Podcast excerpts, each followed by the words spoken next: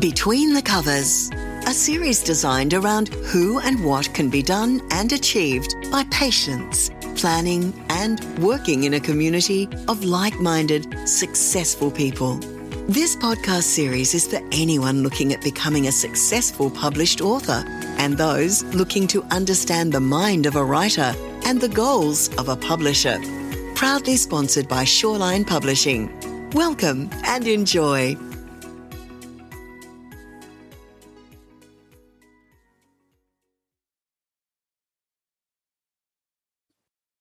G'day and welcome to the Shawline Publishing podcast Between the Covers. In this, this episode, we're featuring Andrew Hood, who has written The Man Who Settled the Score. Good evening, Andrew. Good evening, Will. How are you? Not too bad, not too bad. And uh, your uh, your second book, The Man Who Settled the Score, is coming out soon. Are you starting to get a bit of excitement going on? I am getting very excited. Um, it's about two years now since the first book, and you know what? I'm really excited to talk about a new book. Excellent. We'll, we'll touch yes. on the first book before we get too deep into the new sure. book. Uh, the Man sure. Who Corrupted Heaven. It was a Miles Franklin nominated book. Um, yes. Wow. How, how, how so much of a thrill was that? that? That was a massive thrill. It was a massive thrill. Um, and uh, you know, and uh, and an honor to be, um, you know, to be um, to have my name in that mix. So uh, great, very excited. And and the man who corrupted heaven went really well. It was uh, rated highly and, and good reviews, and that must give you a bit of confidence for the new book.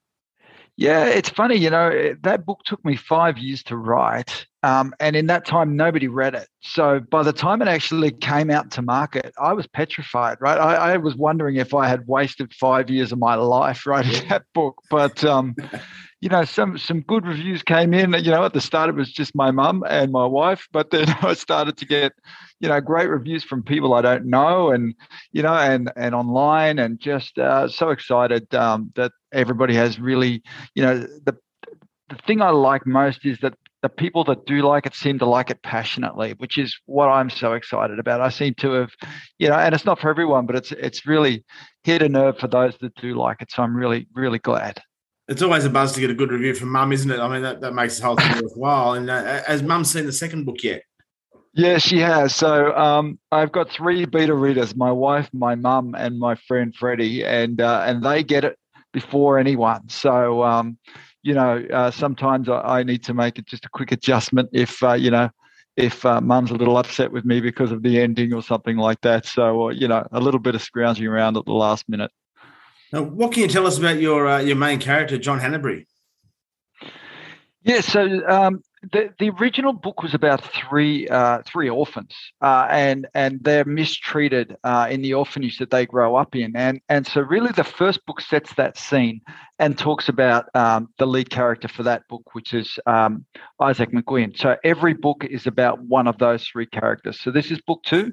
It's about the character John Hanbury, um, who, who's not particularly a very nice man, um, but he's grown up in a really bad situation. So it was it was really how do I tell how do I tell a story of someone who on you know on on the surface of things may not be considered a nice man, but how do I get the the audience to actually feel for him and you know and and want to understand his life and his story and and how do I tell his journey from being who he was to who he to who he's going to become. So that's what this book is um, really about. Yeah, it's an interesting little dynamic there. It's almost like you're championing the bad guy.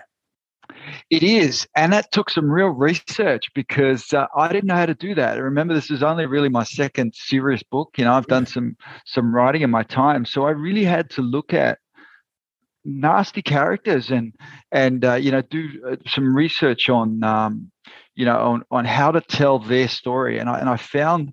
Um, I just I just happened across um, one book, and it was a list. Of, I, I I love these lists of top 10 greatest books of all time and things like that. But on on that list was Lolita, which is a, a disturbing book, but an excellent, uh, very well written book, and, and, it tells this story of of this of this guy and and the way it told it, and you know it's bad, but you sort of this the way it's told so well that you sort of go, oh, I almost hope he gets away with it, you know, like and, and you hate yourself for that but I wanted that in this character. I wanted, you know, he often says to the reader, Do you hate me yet? Like he's challenging the reader to hate him. and so it's really a it, it then becomes can the reader you know understand it and and you know john sets um, the tone up front when he says you know i'm not a good man but i've never hurt an innocent person so i think um, it, i had to make it clear that you know you could forgive yourself for liking this man and that would be okay but it would have to happen over time in your so that's what i tried to do in your media kit which is available on shawlinepublishing.com.au you mentioned broken people, and that's what your three characters across your three books are. They're, they're broken people that are trying to sort yeah. of almost make good, aren't they?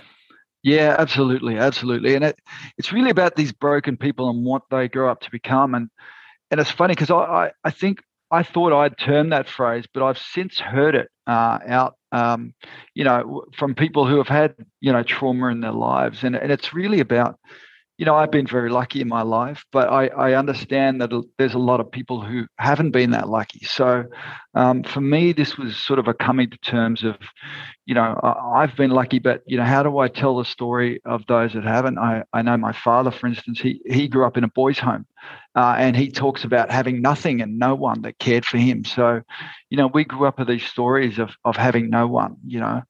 Uh, and luckily, you know, Dad got through, and and he's a you know he's lovely and happy guy. But uh, I think a lot of people that came up through that process weren't. They were, you know, they were broken in some ways. So I think, um, you know, it was it was my way of of telling that story and sort of coming to terms with these poor broken people, I guess. I, I, wonder a little bit more reading through your media kit as well before this interview. Um, you talk about the anxiety around failure and and average is not an option. Is that is that a, a slight brokenness within you? Yeah, maybe. Has that, has that you know, like? You know, I've I've spoken about um, uh, you know my my dealings with anxiety and depression in the past. So I, I've you know I've had a lot of pain in my past that I've had to sort of overcome. And I remember writing that first book it wasn't that book was never uh, allowed to be like a, a, training book. Like it had to be world class. And, and I'm not, you know, I'm not going to be the one to say that it was, but people like it, which is good. Um, but for me, um, you know, I obsess about things, you know, and nothing can just be average. I, if I don't, if I'm not putting everything I can into a book or into a project, then then there's an anxiety in me that comes out to play and, and sort of says, you know, eh, I, I need to set my my goals very high. Um, and then if I if I just I do okay, then sometimes that's good too. You know, that's all right. And sometimes you fail too, but um, you know, I set my goals high and we take it from there. I'd like to touch on one of your projects. Um, you've written for Are You OK Day before, I believe. Yeah, so I, I I started writing, I guess, uh, as a blogger. I was I, I, did write songs, but uh, you know I started writing for people as a blogger, and um, and I wrote these. Um, you know they, they were funny and quirky little stories. Um, but then Are You OK Day came out, and I wrote a story in Are You OK Day about my dealing with uh, anxiety and depression.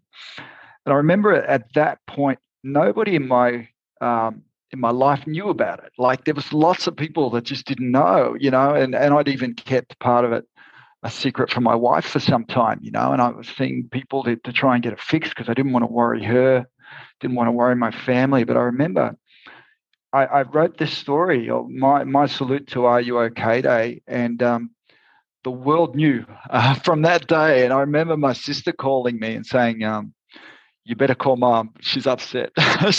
and she was just, you know, uh, you know, because they don't know, And you know, people don't know. And, I, and it started this thing, like people started calling me. I started getting all these messages online and, there were so many, um, so many people with this just hiding. And I remember talking to a counselor at one point. She said, um, I said, oh, you know, I've got these are my secrets. You know, I keep these secrets. And she said um, something along the lines of, You're only as sick as your secrets. That's a saying in her profession. Wow. You're only as sick as your secrets. And I started thinking, you know what? Um, maybe I, I, I, need to stop having so many secrets like this, like this anxiety and depression, you know. And uh, and that's when I started telling people. And the funny thing is, that's when it sort of gave permission for other people to start telling their stories as well. And I still get it. People still come to me. I've, I've spoken at, I've spoken at men's mental health uh, days and and all sorts of things. And I, I enjoy that because I can just share a time in my life when, you know, some some some bad things might have happened to me, but how I got through and how my life became better because of that. And I and I reckon, I think that that some of these books I have some depth in them because I had those those times. You know, if I didn't have those times, maybe maybe my books wouldn't have the depth of the character that they have. Now, speaking of the the bad times, a little bit. Um, yep. Editing is a bit of a bad time for you. You don't like to go backwards. You like to go oh. forwards, and you, you're a very positive person. So I can imagine going forwards is what you're all about. I hate editing, um, but I know um, I know it makes the work better. So I understand that I need to do it. Um, I think there's a part of me that would like to finish the story and then give it to someone else and move on yep. really quickly. Like there, there's a part of me that would just love to do that. But the problem is sometimes the points you make in a story don't go far enough. So you have to add weight to it. You know, you have to go and say, no, no, I meant more than that. Or, you know, so I, I think, you know, it's always better for having gone through that extra layer of two of editing. But um, you know, it's it's a painful process. I don't enjoy it. Now we know that writer's block is also a thing and can be quite painful. If you have a um, a magic cure or a, a, tonic or anything that can cure writer's block for people that are trying to put their books together. Yeah, I I did with with that first book. I had it, and it maybe took me about three months where I just couldn't write anything because I just didn't know where to go next. I'm not, I don't plot books. I, I, sort of make them up as I as I come. But um, I'm starting to plot better now because it takes that writer's block away. But I did have a point where I just could not, um, just didn't know what to write next. You know, so um, I remember one day being so sort of down about it because I'd, I'd already sunk like two and a half, three years into this project. And I didn't want to waste that time. So I just started making a list of, well, what do I have to work with? and I started talking about what do I know about this character? And what do I know about that character? And it was funny, you know, one one slight twist in the storyline um, changed everything, and it just gave me this vigor to go and just keep going, you know. And and people still think about that twist, like you know, people that read that first book go, "I did not see that coming," you know, and either did I. And I think that's what made it so great. Is you know, it's a big point in the plot line, and and uh, and it came out of uh, not out of thin air, but out of understanding where I've come from. What do I have to work with? And even now, I'm, I'm going through. I'm, I'm writing book four because I've, I've finished book three, uh, which will be out next year. But I'm writing another book outside of this trilogy. But I, I'm really struggling with it right now. Um, but I'm just putting one foot in front of the other. You know, another few words here. You know, another hundred words, another two hundred words. I'm just trying to get through it. And I think um, it's not as debilitating as it was in book one that time now. Well, Andrew, we're glad you found that flow, and we're glad to see that the, the man who settled the score is going to be out soon. Uh, the man who corrupted heaven is already out. Thank you so much for your time. We look forward to the third one. Hopefully, Mum gives that a good review, and uh, we look forward to speaking to you very, very soon, mate. Thanks, Will. Thanks for your time. Cheers, mate. See ya.